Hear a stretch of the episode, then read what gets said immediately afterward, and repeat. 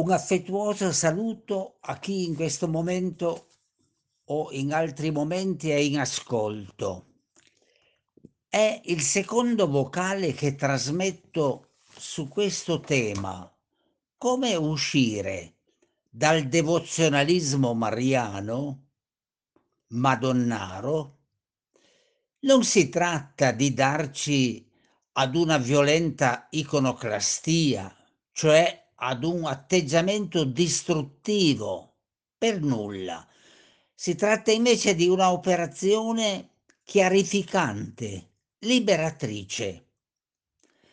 Ma quando questa invasione della Madonna, che ha sostituito la figura storica di Maria, è cominciata, Nell'arte, nella cultura, nella dogmatica, tutto inizia dopo che l'imperatore decreta che il cristianesimo, è Costantino appunto, è la religione imperiale, quello che farà definitivamente nel 380 e 381 Teodosio.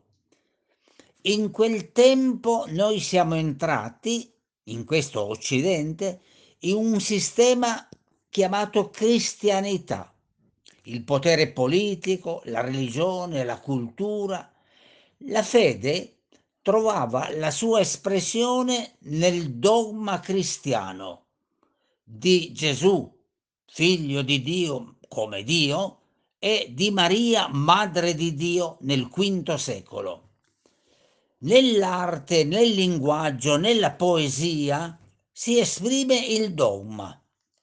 La Chiesa cattolica diventa egemone, benedetta dal potere e lentamente le città costruiscono templi, cattedrali, eh, luoghi dedicati come santuari alla Vergine Maria. La Chiesa cattolica dai le università, i piloni dei villaggi dipende in tutto dal dogma. Gli artisti, spesso sommi artisti, ricevevano le commissioni e chi erano i committenti? Erano i ricchi obbedienti al potere, l'alta gerarchia. Non potevano che non produrre con la loro somma arte il commento, anzi l'immagine del dogma. Hanno prodotto dei capolavori straordinari che dicono la religiosità, anzi la fede dogmatica di quel tempo.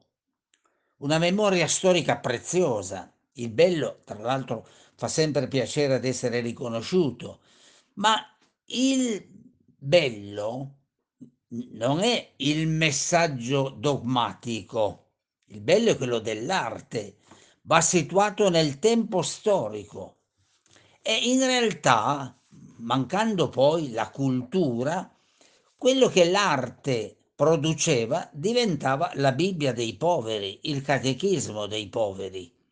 Quello che si vedeva, non so, un quadro dell'Assunta era l'immagine secondo loro di quel che era avvenuto. La venuta dei magi veniva detto non come una leggenda piena di significato, ma invece come un fatto storico. Quindi pensate un po' tutta l'iconografia e questo modo di pensare l'inferno, il paradiso, il purgatorio entrerà nella somma poesia del grande Dante addirittura quindi l'iconografia dei miti eh, è presente in tutta la struttura della cristianità e Maria è una delle figure centrali perché salvaguarda la maternità divina e la figura divina di Gesù. Pensate a tutta l'arte antica, del resto quello che è il pregio dell'arte e quanto noi lo valorizziamo.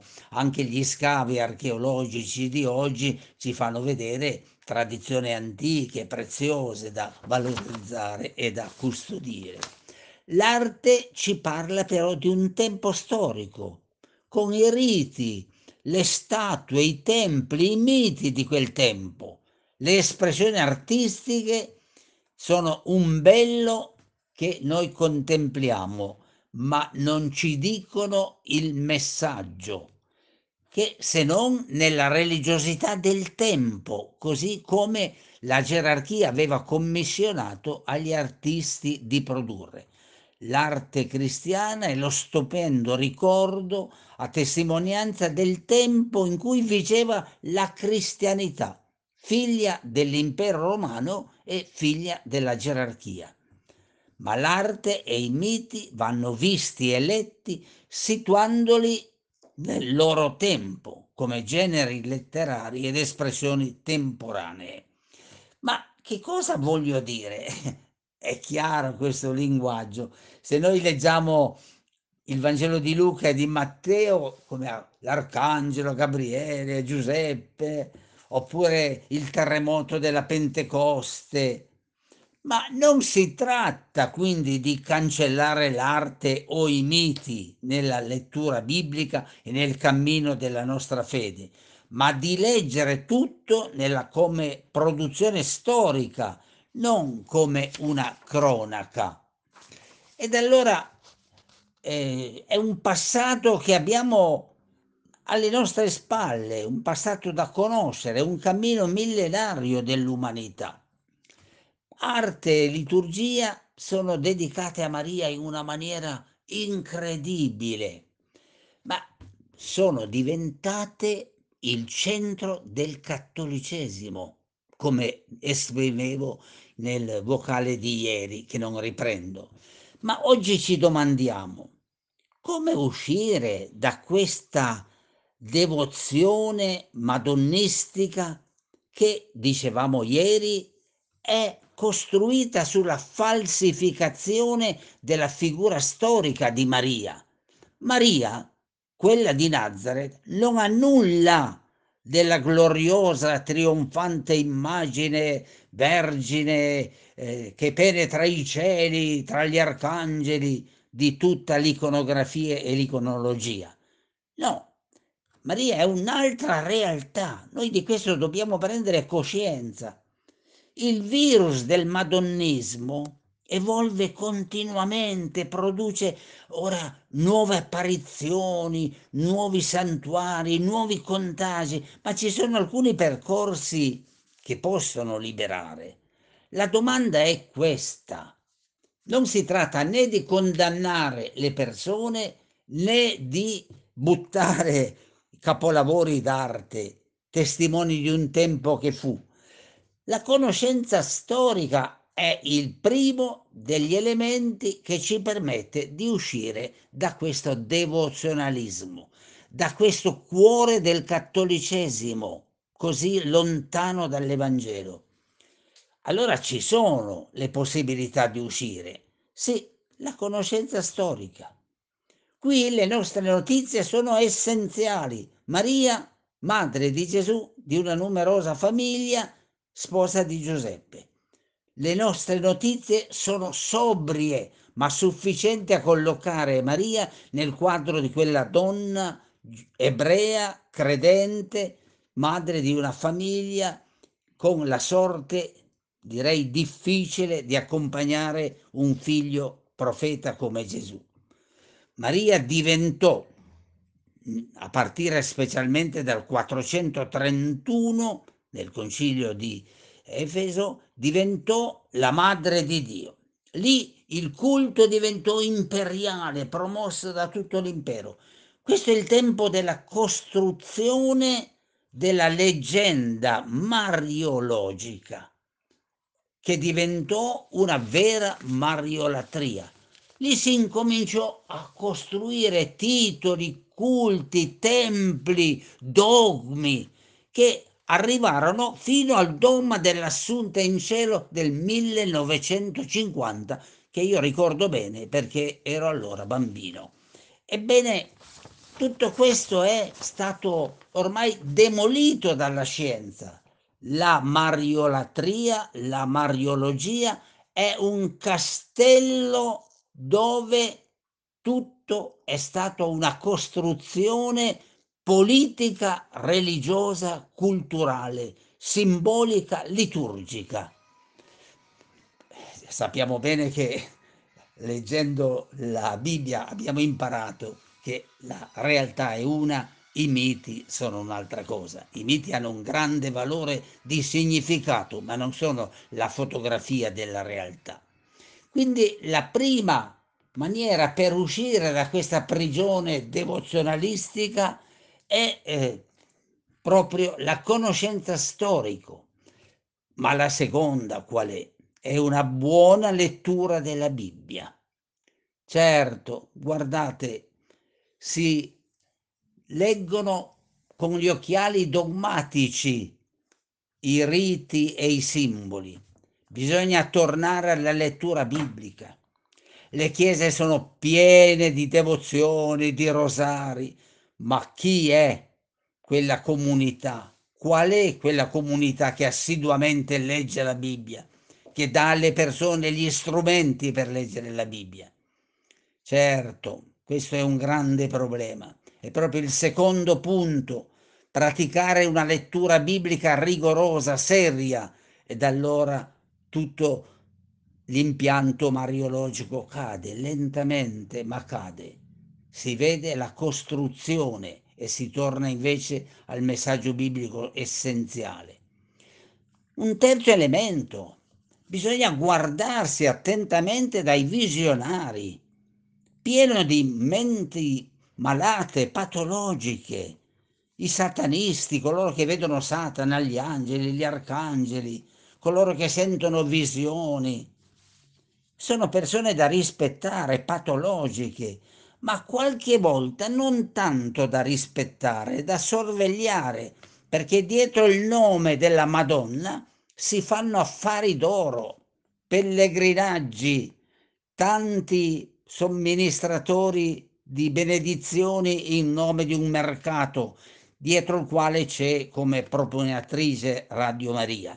Ebbene, è proprio importante guardarci attentamente dai visionari, quelli che hanno le apparizioni. Dietro c'è sempre o una patologia oppure c'è un piccolo mercato o un grande mercato. Ma e allora che cosa resta di tutto questo madonnismo? No, resta una cosa semplice, bella, essenziale il passaggio dal culto idolatrico di una statuina, la Madonna, che ha falsificato Maria, alla memoria di quella donna storica, credente, ebrea, madre di Gesù, sposa di Giuseppe, madre di una numerosa famiglia. Questo che resta, passare da un culto idolatrico onnipresente che mette quasi nell'ombra Dio ad una memoria, la memoria bella di questa donna forte, di questa donna che ha provato davvero che cosa vuol dire aver fiducia in Dio quando vedeva crocifiggere suo figlio, quando lo vedeva andare nella strada della morte e della persecuzione. Si cancella la Madonna per scoprire Maria di Nazareth. Che bel cammino! Altro che dimenticare Maria. La si scopre come una donna vera che può parlare alle donne di oggi, non come un modello angelico assessuato fuori dal, dai cardini della realtà. Si scopre una donna concreta, piena di fede, coraggiosa, che sarà, dopo la morte e risurrezione di Gesù, con il gruppo dei discepoli e delle discepole per iniziare un cammino diventando discepola di quel profeta che lei aveva generato con Giuseppe. Ma che bella cosa! Scoprire la fede di Maria depennati tutti questi amenicoli, queste superstizioni, questi mercati, queste deviazioni e ritrovare la fede concreta. Questo ti auguro, caro fratello e cara sorella, non di cancellare Maria, ma di cancellare la Madonna. E allora troverai veramente una donna la cui testimonianza di fede ti potrà parlare davvero, la sua vita semplice, quotidiana, che giunge fino a non abbandonare la fiducia in Dio quando vede suo figlio crocifisso, quando vede che tutto sembra finire e invece prosegue nella fede in Dio e si mette con i discepoli e le discepole a cercare il sentiero che suo figlio aveva indicato nella vita. Una presenza vera, una testimonianza che non ha bisogno di dogmi, che non ha bisogno di santuari, una testimonianza che parla alla fede ancora oggi di tutte le donne e di tutti gli uomini che la ricordano con gratitudine e vogliono seguire la sua strada di fedeltà nel nome di Gesù e soprattutto nel nome di Dio. Buona serata a voi.